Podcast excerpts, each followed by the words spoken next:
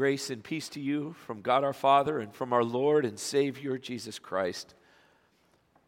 Amen. There's already all there's always so many backstories going on in the life of a congregation, especially a congregation with the size and the scope of, of St. John's Orange. There's always backstories, and I'm reminded of the, the backstories represented here, here this morning. And there's a couple I'd like to share. One is that our, our young guy Micah here has applied to the CMC program at Concordia and had a sterling interview this week. And we think Micah Rabel, ministry associate, would do a good job being Micah Rabel, associate pastor. And uh, we're going to.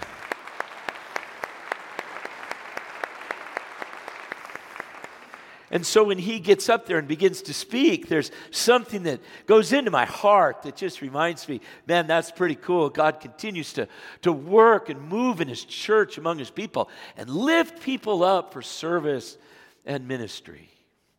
When Mr. Neben and Nobby got up and read the scriptures this morning, I'm reminded a, a month ago, Nobby was in the courtyard, and a gentleman who was in town for a funeral with his girlfriend from San Diego, he, he, uh, he met Nobby in the courtyard and he said, You have to be Mr. Neben. And of course, Nobby said, Yes, I am Mr. Neben. and what a lovely exchange that was. The gentleman had been far away from church. He'd been a far away from, from God. He'd, he'd wandered into town. He just came to St. John's on an off morning when he had some time because he grew up and went to school here in the 60s, which, of course, is ancient history.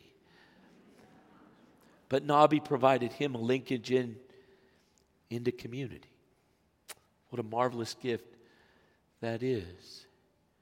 I'm reminded of how many of us last night were at Orange Lutheran at the, at the gala hanging out and having a good time. And, and the St. John's people always bring something fun to community. I'm not sure what it is and, and what we're all about, but our tables are a little louder and, and we have a good time. We smile easy and, and we just, we add to the, we, we add to the night. We bring a, a, a cultural thing and they'll say, are you going to bring a table to the Lutheran High to the Crean to the Concordia.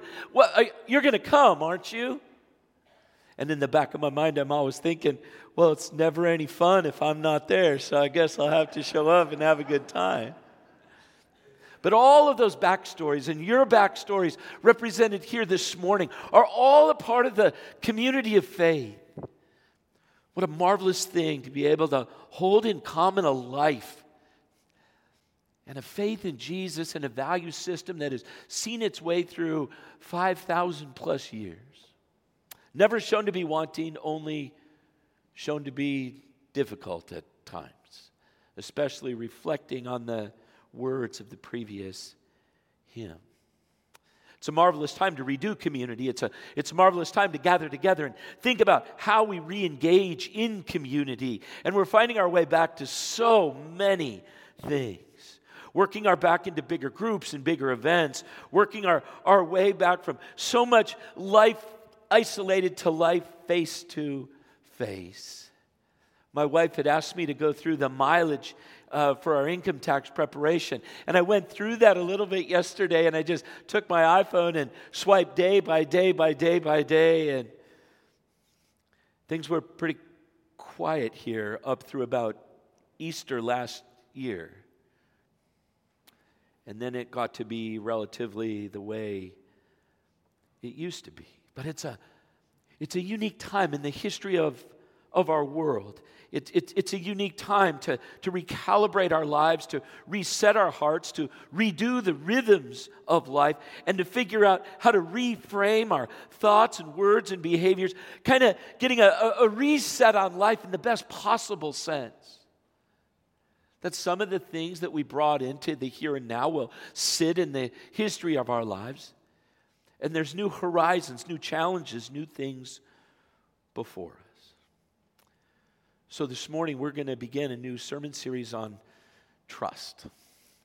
What does it mean to trust God? What does it mean that our lives are in His hands? This morning, we're going to work from the scripture text from John 14, verse 1 as Jesus was on his way to the cross at the last third of, of John's gospel. He's, he, he wants his disciples to come together. He wants to love on them and care for them and encourage them. And so he begins that passage by saying these simple words Trust in God, trust also in me. Trust in God, trust also in me. Trust is a little different thing than believe in or have faith in. Trust is, is, is, is that piece of surrendering what we are and what we do to the Lord Jesus first.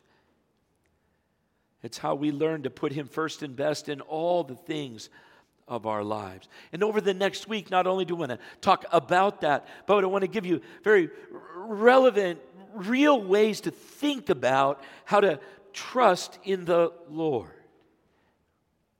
when I was a kid and I was not a superior math student, I only really learned to be a good math guy when I started doing budgets at St. John's. And you had to be able to figure out percentages and remainders and all that stuff fairly quickly. Otherwise, your budget got smoked and drained fairly quickly. I'm very grateful to Pastor Esch for teaching me how to do that. Now, I'm the old guy and I will look at the young people and go, you know, you lost 6% on your budget for next year. How'd that work? I go, well, you divide by this and you multiply. By. How'd you know that? It's what it is. But every fifth grader knows how to do long division. And some numbers work out great and it all kind of works out even. If you take 144 and divide it by 12, you end up with not bad. That's pretty good. Those are the people who went to St. John's School. Good job. 144 divided by 12 is 12. There's no remainder. There's nothing left over. You just do it and you divide. It's great. For me, I love those kind of numbers. I like it when it all works out and the bottom it's zero. But what is 144 divided by 10? 14 with the remainder of. I hate the remainder thing.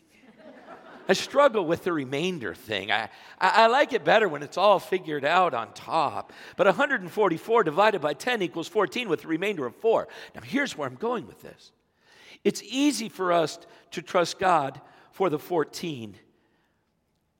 I'm sorry, it's easy to trust God with the remainder and to do the 14 ourselves. It's easy for us to live our lives and take the core of our lives and say, the circumstances and behaviors and the things of my life, I've got all figured out except for the remainder. And Jesus, I trust you for the remainder.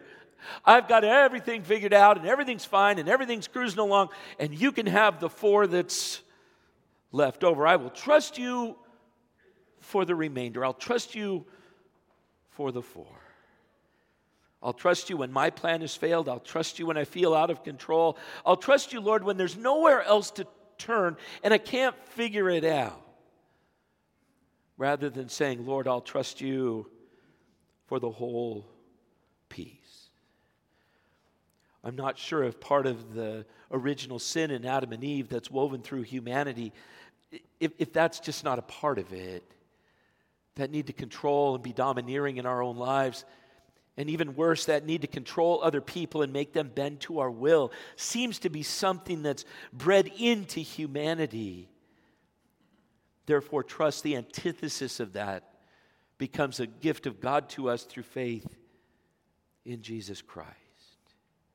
In his book, Ruthless Trust, will be leading us kind of in our thoughts and thinking. And if you'd like to read that and go through that week by week, it's a marvelous book. The author is Brennan Manning. The title of the book is Ruthless Trust. And while Manning is a Catholic, Catholics did some good things too. And this book is one of them. Manning defines trust in this way trust is surrendering of our own wills and our lives to the Lord Jesus without reservation and in boundless confidence in our Father surrendering of our wills and our lives to the Lord Jesus without any reservation and in boundless confidence in our Father. In essence, our lives are in God's hands for Jesus' sake. Now, I don't know about you, but I'm a list maker. Tomorrow morning, after the staff devotion, I'll make a list of all the stuff I got to do, and I will dutifully X off the stuff. Some days I'm done earlier, some days I'm done later, but the work has to be done.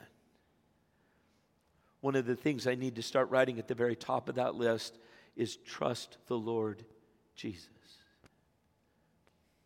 Because all of the tasks seem to have more meaning and more behind them if that piece of trust is there first. Barriers to trust reside deeply in our hearts and souls and our life experience. There's almost a hardwired need to control. We need to have every answer to every question. We're going to have to have a path that ends up at the solution every time. And when that answer isn't forthcoming or the solution isn't there for us, some have a sense of despair. It's not right. I'm not okay. It's not going to work out. This really stinks. This is really hard. Now, what do I do? And other people take the opposite approach. They become very angry. If I'm out of control in my life, it must be somebody else's fault. I'm going to put it on you until I can figure out how to deal with his anger and bring together a sense of control. Control of any life, of course, being somewhat of a myth. And some of those barriers are our own history past sins and brokenness affects how we put our lives in God's or anyone's hands. Wounds from previous relationships make it tough to trust other people. And so we kind of hold back a little chip here. We say, Well, I'm into this relationship for 90%, but I'm holding back this 10 just in case you can't be trusted, just in case you smoke me, just in case I'm not giving you the whole heart, the whole life, all of me. I got to hold this chip because I just can't let go and trust you completely. Maybe we have some trust issues. But then, in those issues, what's the pathway to get back to a sense of trust? Where is it that we can have relationships and connections with others that are deep and rich and meaningful? For the vulnerability of trust leads to a depth of understanding of other people as we put our lives in God's hands and as we learn to trust and live with one another as well. The richness and the depth of meaning that comes in following Jesus and trusting Him.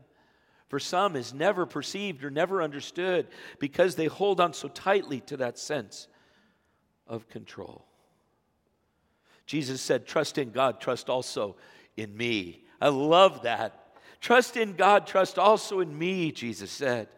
What has the Lord done for you that you would trust in Him? Well, for those disciples, He'd done just about everything. And He was on His way soon to Bethany to raise Lazarus from the dead. The blind could see, the deaf could hear, the lame could walk, the, the prisoners were released from prison. All the, the message of the kingdom, all of those things. Jesus was the man. Jesus was the Messiah. What has the Lord done for you that you would trust in him?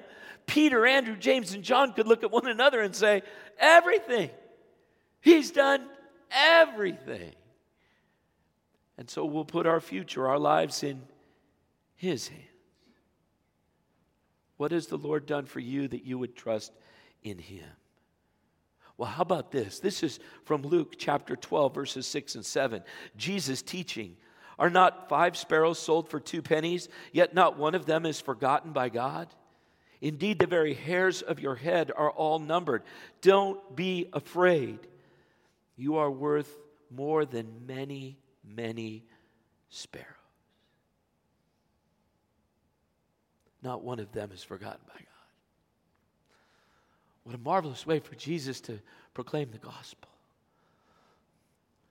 If God isn't going to forget sparrows in the name of Jesus, He's certainly not going to forget you. So rich and deep is the love that Jesus has for you, that He knows how many hairs or lack thereof are on your head. Your days are in his hand, your life is in his hand. Jesus says, Don't be afraid because your value to him knows no bounds. Nobody loves you more than God. No one in your family, and your family people love you dearly, but they don't love you as deeply or richly as God does. We don't even love ourselves as much as God loves us. God loves us from the moment that He thought of us. In our mother's womb, the Lord remembered us, knew us, called us by name.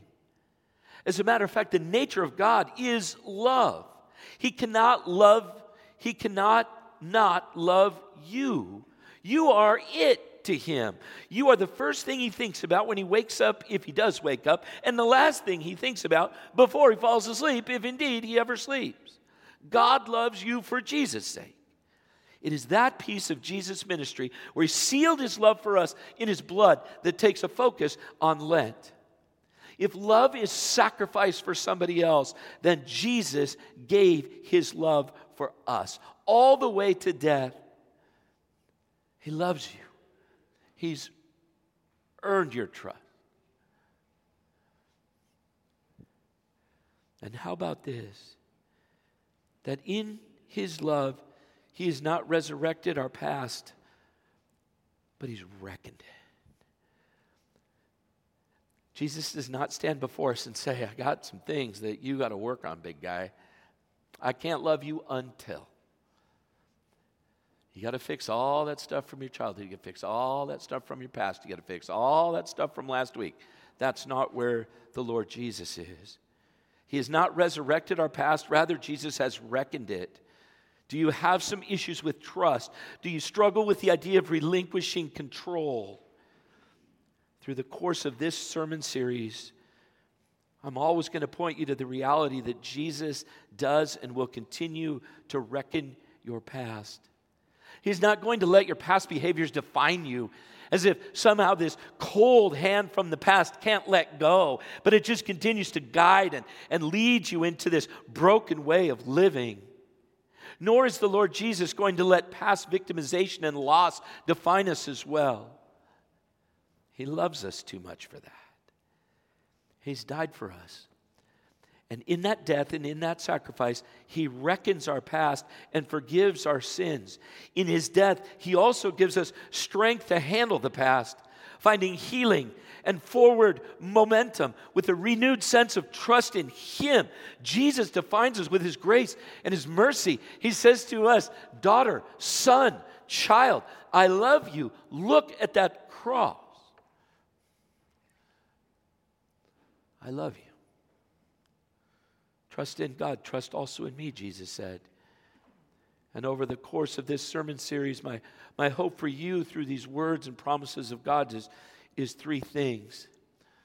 One is that, that, that, that corrosive fear would be melted away in your soul and give way to a ruthless trust.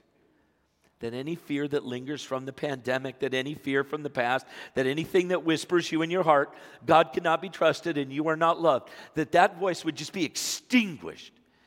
And corrosive fear would give way to ruthless trust that corrosive thinking would be gone, and that your heart would be impervious through the promises of Jesus.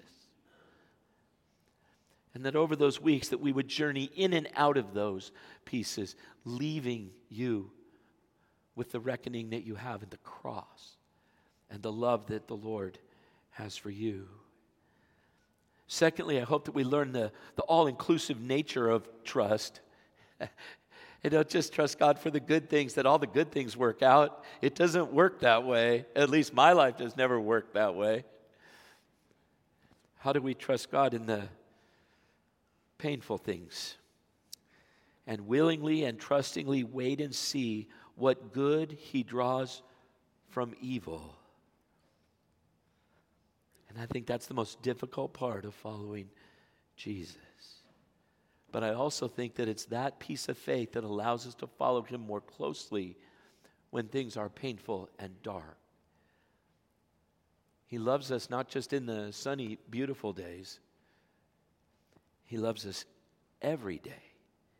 And I hope that over the course we will learn the inclusive nature of trusting in Jesus. And finally, that as life resets, as things kind of get back and, and, and we learn to smile at one another and love one another and be close and not be so suspicious of one another, in that reset of life, that we'd have a renewed sense of hope. I pray that we use this unique time and this unique season, a, a, Lent like no other, really. Two years ago was a Lent like no other as well. But now the doors are open, the masks are off, and things are ch- uh, chugging right along. And I hope that we use this unique time of reset and renewal to meditate and reflect, that our hearts might trust in God for all things and that your life would have not just a sense of busyness and tasks and things to do, but that your life would have a deep, meaningful, resilient sense of richness and meaning, and that you would rely and trust on Jesus and Him first and Him best. Amen.